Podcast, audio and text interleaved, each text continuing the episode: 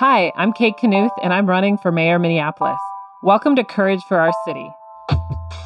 On this podcast, we're going to be hearing from courageous leaders all around Minneapolis who are helping to make our city better. We're going to talk about how better mayoral leadership is part of what we need to move Minneapolis forward. And we're going to be talking with Minneapolis leaders every week from now until the election on November 2nd. I'm running for mayor Minneapolis because meeting this historic moment in our city requires a mayor who asks all of us to step forward with courage to build a city that works for everyone. Let's jump into the conversation.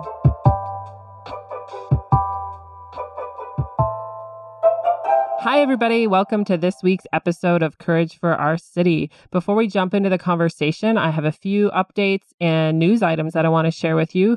First of all, the council put forward and passed language for our public safety charter amendment in the city. Unfortunately, they had to pass it a couple times because Jacob Frey vetoed it, but the council was successful in overriding his veto. And I am excited for our city to have the tools and foundation to really dig in on building a holistic public safety system that also includes police. We've had a busy week in the campaign, and it keeps ramping up and getting busier. We had evening office hours at Headflyer Brewing. It was in Ward 3, we were joined by Council Member Steve Fletcher. I stood in solidarity with window cleaners and SEIU Local 26 downtown. They're currently striking for safer labor conditions as well as better pay. I got to visit an affordable new build sustainable home in Northeast and see a real climate solution in our city in action. We visited the Hope Community Food Giveaway at their community garden and saw a wonderful project underway there. We had a volunteer happy hour with lots of people out getting excited about volunteering for Kate for Minneapolis. And the White on Rice podcast that I joined came out last week, so you should check that out as well. All right, today's conversation is all about how much we love Minneapolis. And I am really excited to be joined by two wonderful guests who are both deeply connected to our city and connected to my campaign. Nestor Gomez Jimenez is my campaign chair. He moved to Minneapolis to go to the University of Minnesota and has been an organizer in our city for years. Betty Tissel probably doesn't need a lot of introduction to many in Minneapolis. She is my campaign treasurer and has lived in Minneapolis all her life. And frankly, she's just all around the most wonderful person you can imagine. I'm really excited to talk with her today. So, today's theme on the podcast is that, you know, in Minneapolis, we may be divided over our view of public safety and policing, path forward, but at the root, we all want the same things in our city. We want a prosperous city in Minneapolis where everyone is safe has basic stability and opportunity. We don't always agree on the details about how to get there, but there is so much we agree on. And at that foundation is what we love about our city. Over the coming weeks, I'll be unveiling more of our plans for a shared Minneapolis vision. But today, we're starting with a basic foundation, and that is that we all love Minneapolis. So I'm going to jump right into the conversation, and I'll start with you, Nestor. My first question is a pretty simple one What do you love about Minneapolis? Good morning, Kate. I'm happy to be here. And I love Minneapolis for being such a bike friendly city. I love to bike. It's so good for my health. It's so good for my mental health. And I think that's one of the best things that the city has to offer uh, the greenway, bike friendly streets. And it's such a, a cool place to live in. I love that answer. My family also loves to bike. And one of our favorite things to do, uh, I have a daughter who will be five next month, and we have a family cargo bike. She calls it her bucket bike. And, you know, there, I don't know if there's a more joyful way to get around the city than pedaling with a four year old in front of you, waving at everybody and smiling and just enjoying the beautiful city that we have. Betty, you grew up here in Minneapolis. You've lived here your whole life. You've been involved in so many things in Minneapolis. What do you love about our city? Well, first I'll say hi. And then I need to start with the incredible people here. I feel like there's this beautiful Venn diagram of folks from indigenous folks to people like my dad who moved here in the 30s to go to the university, like Nestor. And every year I meet new people that are part of communities that I haven't experienced before. I love that some of the the best work that happens in our city is knitting together the many different people and groups and histories into this vibrant place that we are all so lucky we get to call home. I want to talk about what some of your favorite places are in this city. Uh, when you think about places you like to go with your friends or family, where you like to spend time, what are some of those places you like to be? Betty, I'll start with you. When folks visit, there's places we always take them no matter what. We always go to Minnehaha Falls. We usually go to Mercado Central or the Midtown Global Market on Lake Street. We often go to Sammy's Avenue Eatery on West Broadway.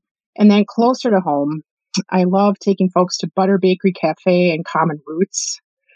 But no visitor with kids should miss the playground at Martin Luther King Park on 41st and Nicollet. It's a great playground dedicated to African American inventors and the history of the civil rights movement.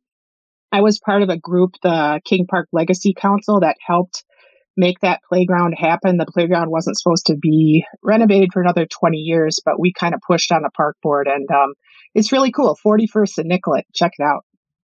I love that last story, Betty you sort of glossed over it. It wasn't supposed to change for about 20 years, but we pushed hard on it. And that that to me is one of the things I love most about our city is that people are so amazing at coming together and figuring out how to make our community better and just pushing on it to make Minneapolis a better place for each of us. So Nestor, what are the, some of the places that you love? I love all the vegan and vegetarian places. I especially like Crepe and Spoon vegan ice cream. That's so good.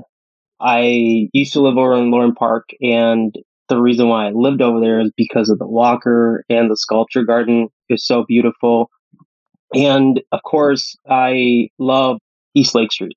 I mean, so many good taco places out there, you know, La Hacienda, you know, like you go out and come back at like 2 a.m. or 3 a.m. and La Hacienda's there with amazing tacos, you know, the, that pastor asada, and then you got your horchata. And it's such a treasure of, of Minneapolis for sure.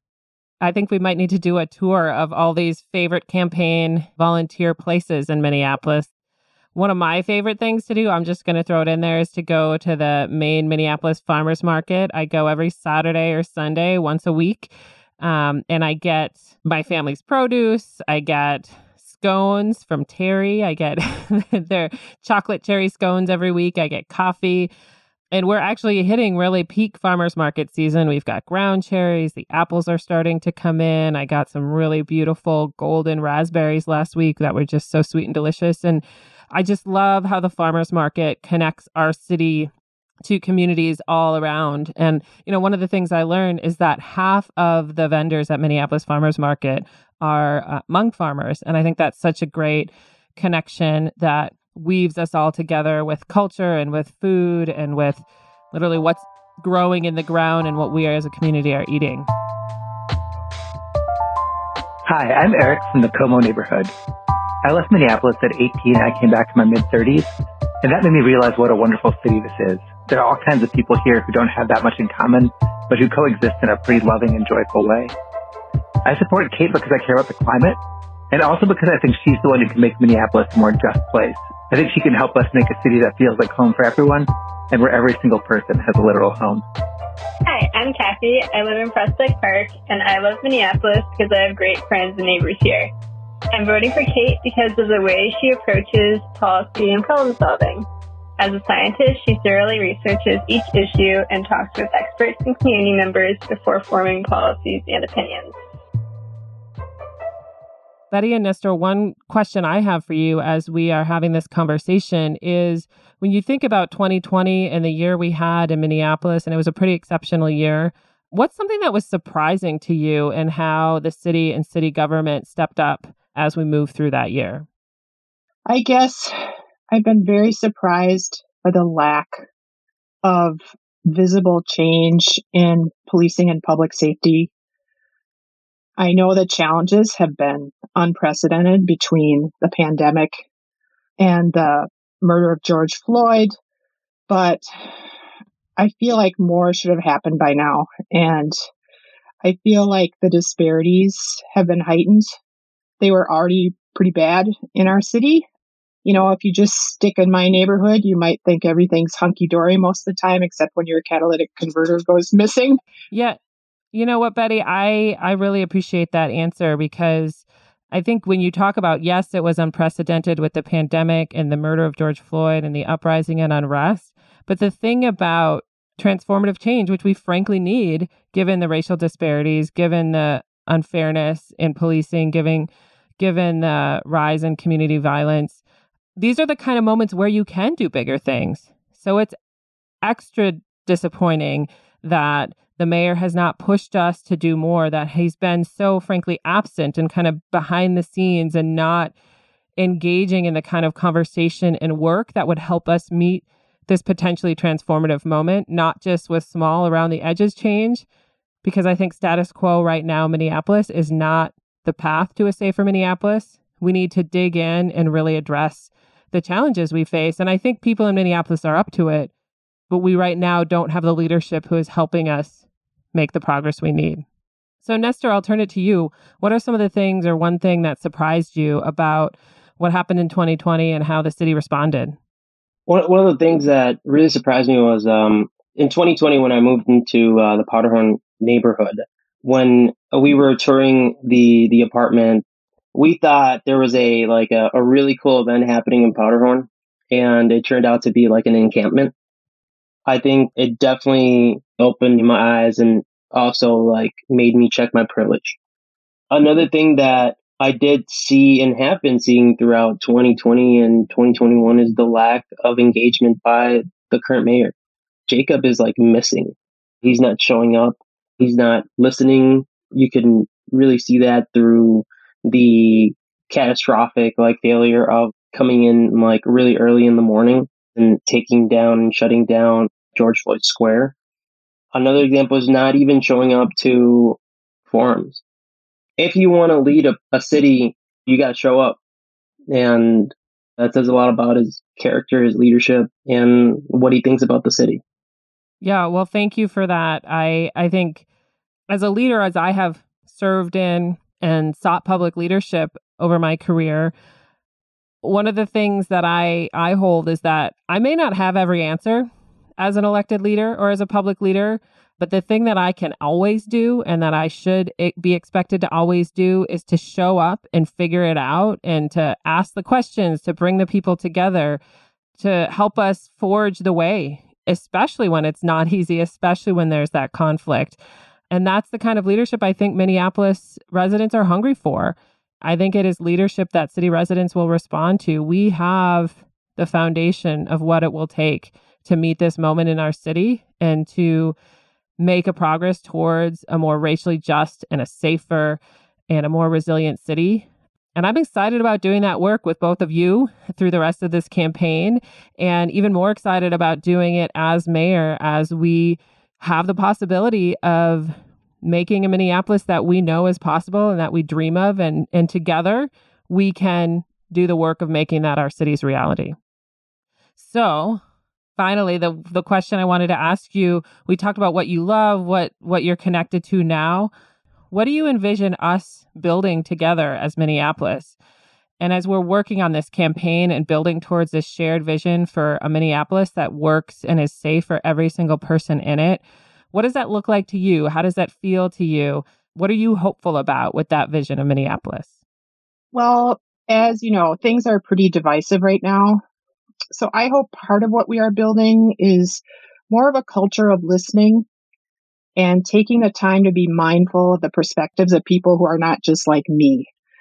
Not just like people who are physically different from me, but also like the person on my block who has different lawn signs. I think, at least in my neighborhood, I think we have a kind of a tacit agreement that we're going to get through this, but listening is always going to help. I love that perspective on the campaign and that you might have different lawn signs, you might have different views, but you're still all going to be neighbors. And I have to say, one of the things getting to know you, Betty, that I have so appreciated is your love for our city just comes out about in the curiosity you show about people and about ideas and places. And that's something I really try to bring into my leadership is to not instantly judge, but rather to approach others' experiences and foods and ideas about our path forward with a sense of curiosity and possibility. And that's something that I think really helps us move through these, you know, frankly, pretty challenging times. So thanks for that. Thanks for that answer. Yeah, Kate, I know that you're learning uh, with door knocking, like you never know who's behind that door and what life experiences they have and what they have to offer and what they need and what they want to share. Yeah, it's actually one of my favorite things about the campaign, the door knocking part of the campaign, because exactly as you said, when I knock on a door and listen with curiosity and empathy, one of the greatest gifts I think people in the city give to candidates is their willingness to share their experience and their hopes and dreams and concerns. But it's something I try to hold with real grace and with real seriousness that people are sharing how they are experiencing our city and how they want us to see move forward. So it really is one of the best parts of the campaign is people's willingness to engage in that conversation, not just at a superficial level, but getting down really quickly to their experience in this challenging moment in our city. Let's turn it over to you, Nestor, on this question. When you think about what we're building for Minneapolis with this campaign and what you hope to take away at the end of all this work of the campaign and envisioning a Minneapolis that works for every person in the city, what are you hopeful about? What are you thinking about? Yeah, I got involved in this campaign because I want to see the lives of people become better. I want to see a Minneapolis that can have opportunities for everyone, regardless of where they came from, any situation, right? And a, a city that can have its leadership or the mayor itself be transparent and not hide behind different officials. We shouldn't be like asking for these things because like I almost like want that to be like a given. Like, yeah, we're a public entity and our goal as a city should be to really make the lives of people better. And that's something that I don't see you know, Nestor, as you say that, I think it's the most basic thing about our government and our democracy. And that is at the core, government is about making people's lives in our community better. But even more than that, I envision government as a platform and a way for us to work together to build a better shared future for every person in the city.